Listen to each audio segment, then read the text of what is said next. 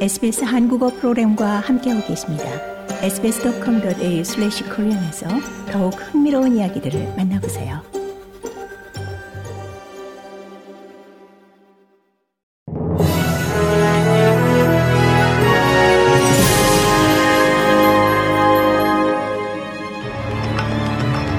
(2023년 10월 19일) 목요일 오전에 SBS 한국어 간추린 주요 뉴스입니다.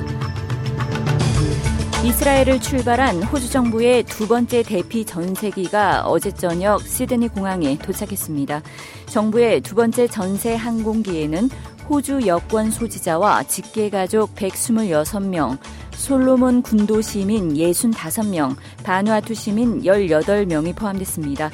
정부 관계자는 외교부에 등록된 호주 국민 중 1,500명 이상이 지금까지 이스라엘과 팔레스타인 점령 지역을 떠났고 1,200명가량은 정부와 접촉하며 귀국에 대한 정보를 얻고 있다고 말했습니다. 어제 가자지구 병원에 폭발 참사가 발생한 후 전 세계적인 시위가 이어지고 있습니다.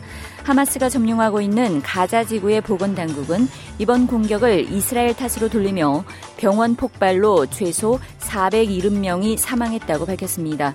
하지만 이스라엘은 이슬람 지하드 팔레스타인 무장 세력이 오발한 로켓으로 인한 것이라며 책임을 부인하고 있습니다. 호주에서도 시위대가 시드니 리버풀 병원 앞에서 철야 시위를 벌이며 이번 비극에 대한 호주 정부의 강력한 대응을 촉구했습니다. 한편 바이든 미국 대통령이 7시간가량의 이스라엘 방문을 마치고 귀국길에 오른 후 이스라엘은 전면 봉쇄된 가자 지구에 이집트를 통한 구호품 전달을 허용하겠다고 밝혔습니다. 뉴사우스웨일주주 북부 지역 주민들에게 향후 몇 주 동안 산불에 대비할 것이 당부됐습니다. 소방관들은 캠프시 서부에서 발생한 두 건의 대형 산불을 잡기 위해 노력을 지속하고 있습니다. 산불로 인해 윌리 윌리 국립공원과 분항이 자연보호구역에 2만 2천 헥타르 이상이 소실됐고 여전히 진화에 어려움을 겪고 있습니다. 지방소방청의 롭 로저스 청장은 이들 대형 산불이 완전히 진화되기까지 몇 주가 걸릴 수 있다고 경고했습니다.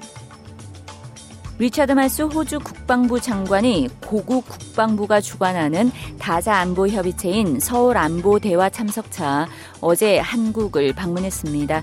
말스 국방장관은 동아시아 내 미중 패권 경쟁에서 대만이 화약고가 됐을 때 벌어질 수 있는 이 영내 잠재적 분쟁에 대해 언급했습니다. 그는 또 북한이나 중국이 우크라이나를 침공한 러시아의 전철을 밟지 않도록 억지력이 강화될 필요가 있다고 말했습니다. 말스 장관은 엄동환 방위사업청 청장과 회담하고 방산협력 강화 방안 등을 논의했습니다. 고국에서는 윤석열 대통령이 헌법재판소장 후보자로 이종석 헌법재판관을 지명했습니다. 민주당은 이 후보자가 이 대통령과 서울대 법대 동기라면서 대통령이 브레이크 대신 엑셀을 밟았다고 평가했고 국민의힘은 야권이 묻지마 반대 검증을 예고하고 있다고 비판했습니다. 이상이 10월 19일 목요일 오전에 SBS 간추린 주요 뉴스입니다.